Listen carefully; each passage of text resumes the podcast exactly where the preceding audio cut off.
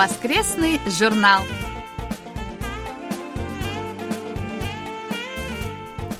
Дорогие друзья, в эфире очередной выпуск воскресной программы Всемирного радио КБС. В студии Анна Витенко и Валерий Суриков. За режиссерским пультом Аня.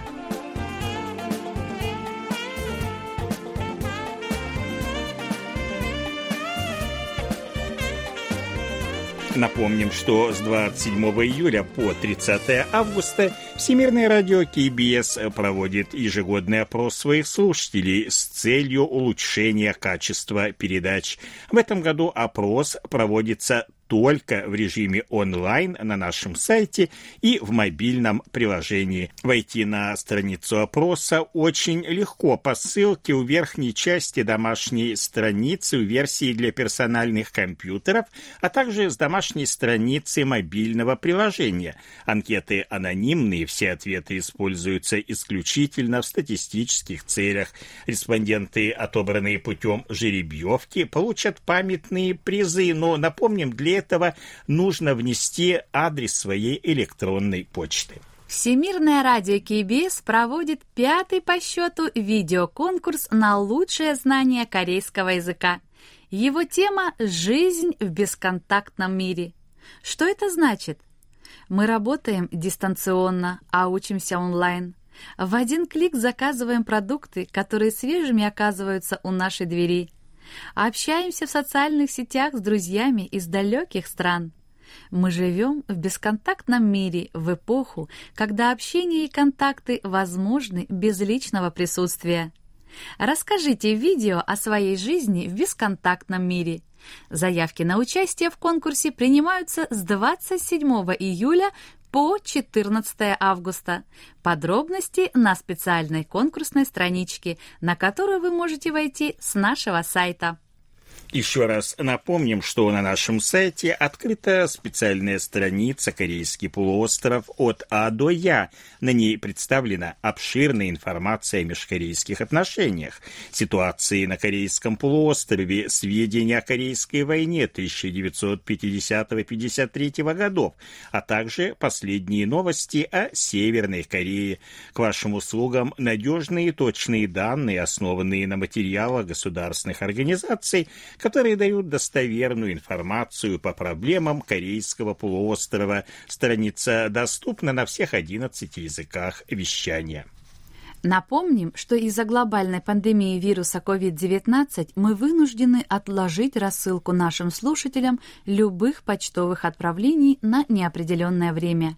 Просим проявить понимание. Как только ситуация нормализуется, все будет тут же отправлено.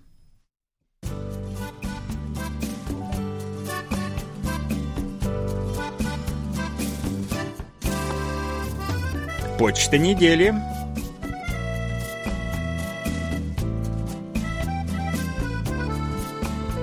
По обычной почте пришло одно письмо. Нам написал Румен Панков, Болгария, София. Дата отправления 10 июля. Переходим к электронной почте. Анатолий Клепов из Москвы пишет. 22 июля в программе «Сеул сегодня» шла речь о загрязнении морских побережий. Предлагается начать кампанию, когда любой житель может взять под свою опеку кусочек территории побережья. Наверное, это сделать будет немного проблематично, так как слишком много мусора выносит океан на побережье, и здесь потребуется помощь техники, чтобы весь мусор как-то складировать и производить очистку побережья. Хорошо, если есть подходы для техники, но не везде ее можно использовать. Наверное, надо нанимать рабочих для очистки побережья. В общем, проблем будет достаточно. Но главное, все можно преодолеть, если есть заинтересованность в очистке морских побережий. Анатолий, большое спасибо за письмо и за внимание к программе «Сеул». Сегодня мы полностью с вами согласны. Николай Ларин из села Жаворонки Московской области пишет – Благодарю вас за оперативные новости и информационные контенты, которые охватывают многие стороны жизни южнокорейского народа. Среди таких проблем на прошлой неделе оказалось строительство жилья. Так президент Мун Чжэ выразил позицию о невозможности использования зеленого пояса Сеула для строительства жилья. Южнокорейские эксперты видят решение проблемы роста цен в смягчении плотности застройки и максимальной эксплуатацию государственных территорий. Аналогичную проблему решает правительство Москвы, но другими путями, а именно за счет инновационного строительства. Замена отслуживших свой срок малоэтажных домов новыми многоэтажными домами за счет строительства жилых домов на территории Новой Москвы, то есть присоединенной к столице территории Московской области. Используется также и точечная застройка, которая у жителей Москвы вызывает недовольство. Надеюсь, что правительство вашей страны в ближайшие годы успешно решит жилищную проблему без застройки зеленого пояса Сеула. Николай Егорович, большое спасибо вам за письмо. Мы вместе с вами на это надеемся. Надо сказать, что и в Сеуле жилищная проблема решается примерно теми же путями, что и в Москве. Активно используются территории, на которых была малоэтажная застройка, а также какие-то мелкие предприятия. Метод точечной застройки тоже активно применяется. На первый взгляд может показаться, что жилья строится очень много, но оказывается его недостаточно. Николай Ларин пишет также. На прошлой неделе вы сообщили, что министр иностранных дел Германии Хейко Маас выразил несогласие с предложением президента США Дональда Трампа включить в Большую Семерку несколько стран, в том числе Южную Корею и Россию. Если для возражения по поводу России имеется формальный повод, якобы аннексия Крыма, а на самом деле его добровольное вхождение в состав России, то возражения по поводу вашей страны не могут не раздражать. Президент Мун Чжэ-ин проводит миролюбивую политику, развивает технический прогресс и постоянно улучшает жизненный уровень народа. Надеюсь на то, что участники саммита Большой Семерки примут решение включить Южную Корею в состав организации. Николай Егорович, мы тоже вместе с вами на это надеемся.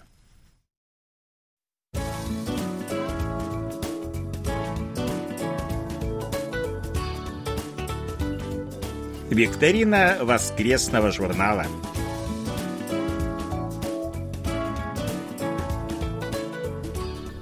Сегодня мы подводим итоги июльской викторины воскресного журнала.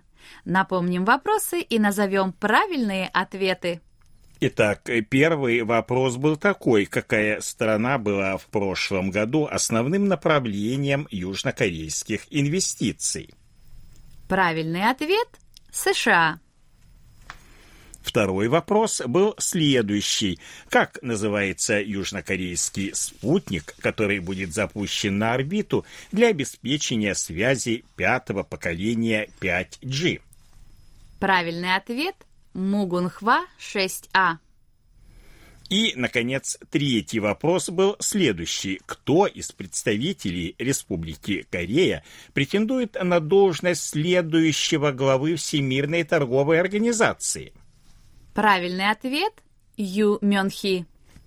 Дорогие друзья, большое вам спасибо за активное участие в викторине. Правильно ответили на все три вопроса 88 человек. Ну, у нас, как обычно, лишь 15 призов и, соответственно, 15 победителей, которых мы определили по результатам жеребьевки. Итак, друзья, внимание!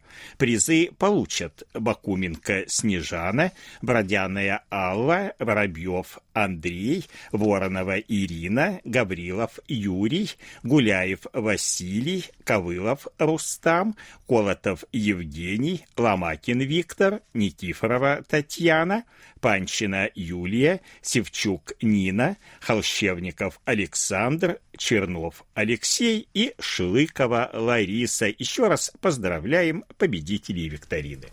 А сейчас внимание! Наша очередная августовская викторина. На ее вопросы легко ответят те, кто регулярно слушал наши передачи в июле и знакомился с сообщениями, размещенными на нашем сайте. Вопросов будет, как всегда, три, и 15 правильно ответивших на них получат призы, которые будут распределены по результатам жеребьевки. Итак, друзья, внимание, первый вопрос. Как называется проект президента Республики Корея, цель которого преодолеть экономические последствия пандемии COVID-19? Вопрос второй. Какой минимальный размер оплаты труда установлен в Республике Корея на 2020 год? И, наконец, третий вопрос. Какое место занимает Республика Корея в рейтинге военной мощи стран мира? Ответы на вопросы викторины мы ждем в течение ближайших четырех недель. Ее итоги мы подведем 30 августа. Прием ответов на вопросы викторины прекращается в ближайшую пятницу ко дню подведения итогов. На этот раз 28 августа в 00 часов по Гринвичу. Участвуйте в викторине и получайте призы. И еще у нас к вам небольшая просьба. Не откладывайте отправку ответов на вопросы викторины на самые последние дни. Мы можем просто не успеть учесть вас при подведении итогов.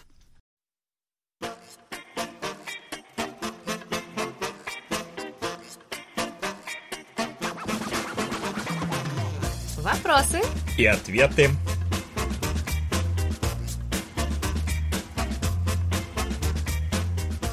Владимир Коваль из Львова пишет.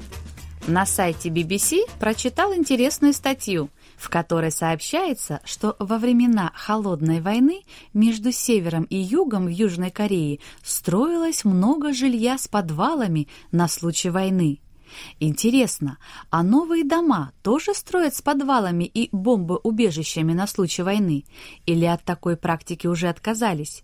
И как в Корее вообще обстоят дела со средствами защиты? Но отмечу сразу, что на сегодняшний день в Корее не строят жилье с подвалами, которые специально предназначены для защиты граждан при возникновении чрезвычайных ситуаций. Хотя, как написал Владимир еще несколько десятилетий назад, данное условие было обязательным. Все началось в 1970 году, когда в закон о строительстве были внесены соответствующие поправки, и причиной послужило ухудшение отношений между Югом и Севером Кореи, и, как следствие, в правительстве приняли решение изменить законодательство с целью защиты населения в случае нападения северокорейских военных, а именно атаки с воздуха. В 1984 году парламентарии вновь внесли изменения в закон о строительстве. В частности, было разрешено использование подвальных помещений для проживания, если те имеют небольшие окна, обеспечивающие доступ воздуха. Причиной послужило скопление населения в столичном регионе в период конца 80-х, начала 90-х годов, и правительство в этой связи было вынуждено немедленно немедленно решать проблему с поставкой жилья. Естественным образом было принято решение разрешить использование подвальных этажей для проживания – как выглядит такое помещение, можно узнать, например, посмотрев фильм «Паразит» режиссера Пон Чун Хо.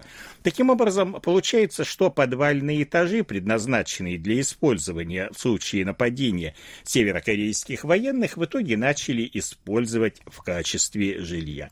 Но, к сожалению, пока они есть. Дело в том, что законодательство для каждого вида жилых домов, за исключением многоквартирных комплексов АПАТы, устанавливает определенную площадь и разрешенное количество этажей.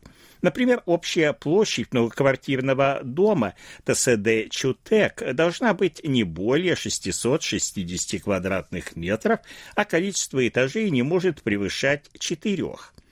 Однако ограничение касается лишь наземных этажей, поэтому за счет строительства подземного этажа можно увеличить количество жилой площади, что естественным образом сказывается на прибыльности такого здания.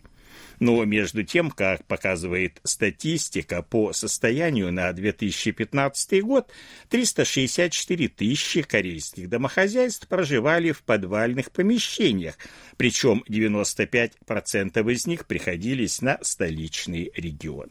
По сравнению с 2005 годом показатель сократился вдвое, и все же предпринимаются усилия для решения данной проблемы.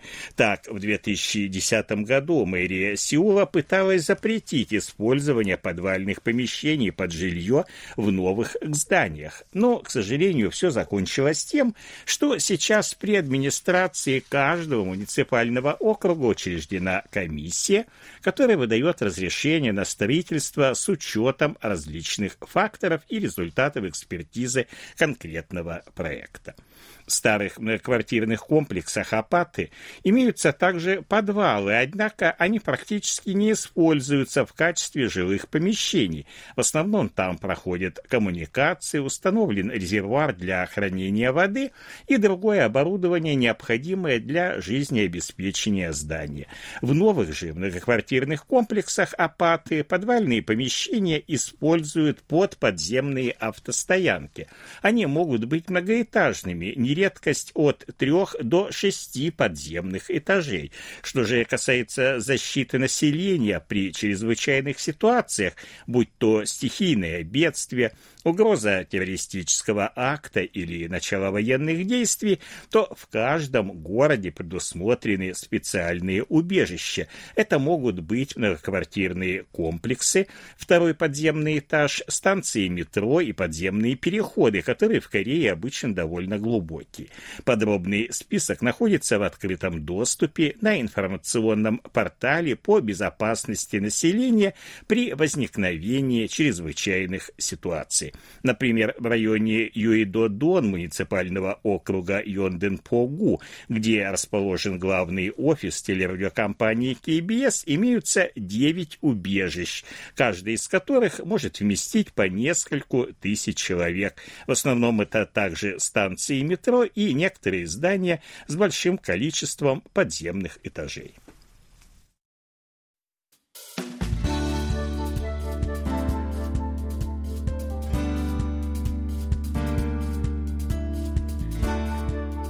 Спасибо за ваши рапорты.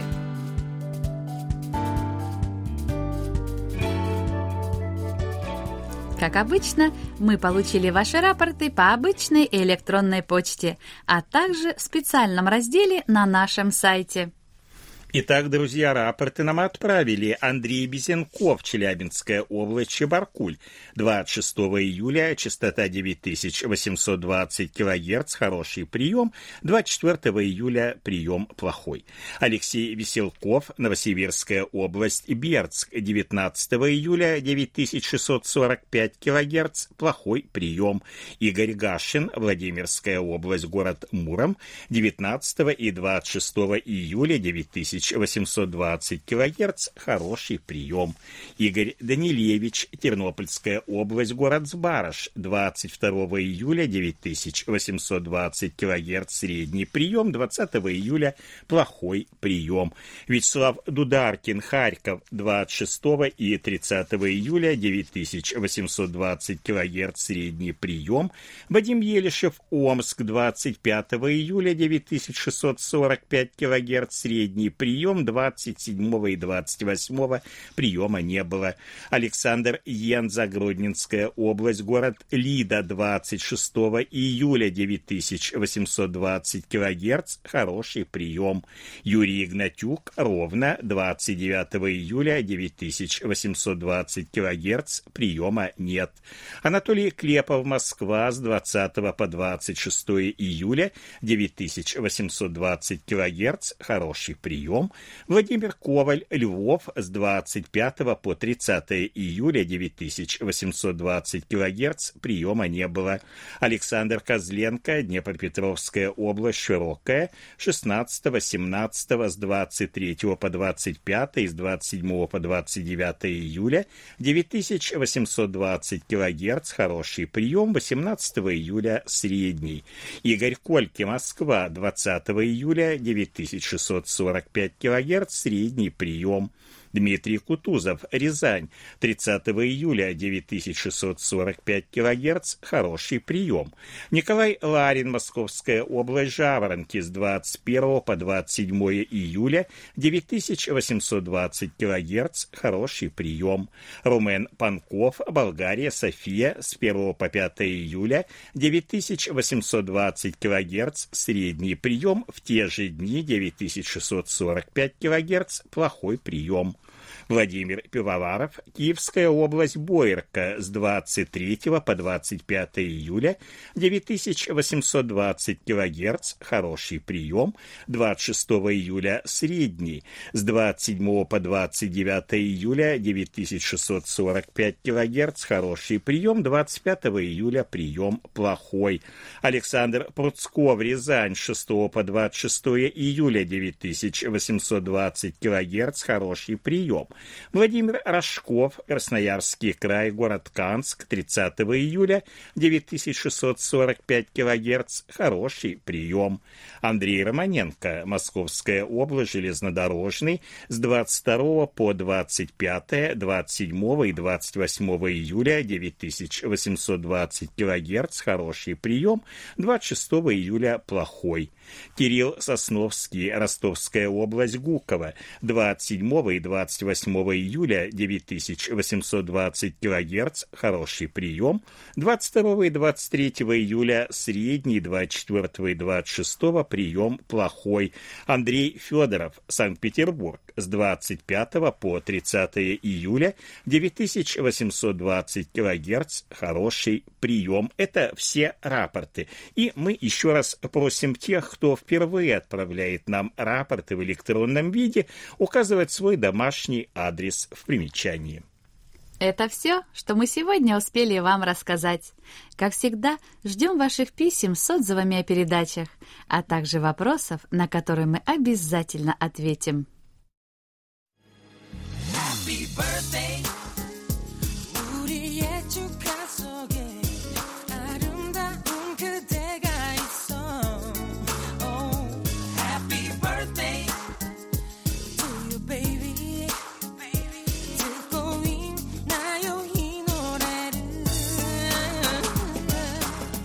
Заключении поздравляем всех именинников будущей недели. Желаем вам, чтобы каждый день вашей жизни был наполнен оптимизмом, свежими идеями и интересными встречами. Пусть у всех вас будет отменное здоровье и бодрое настроение. Пусть каждое утро встречает вас яркими, солнечными лучами и улыбками близких людей –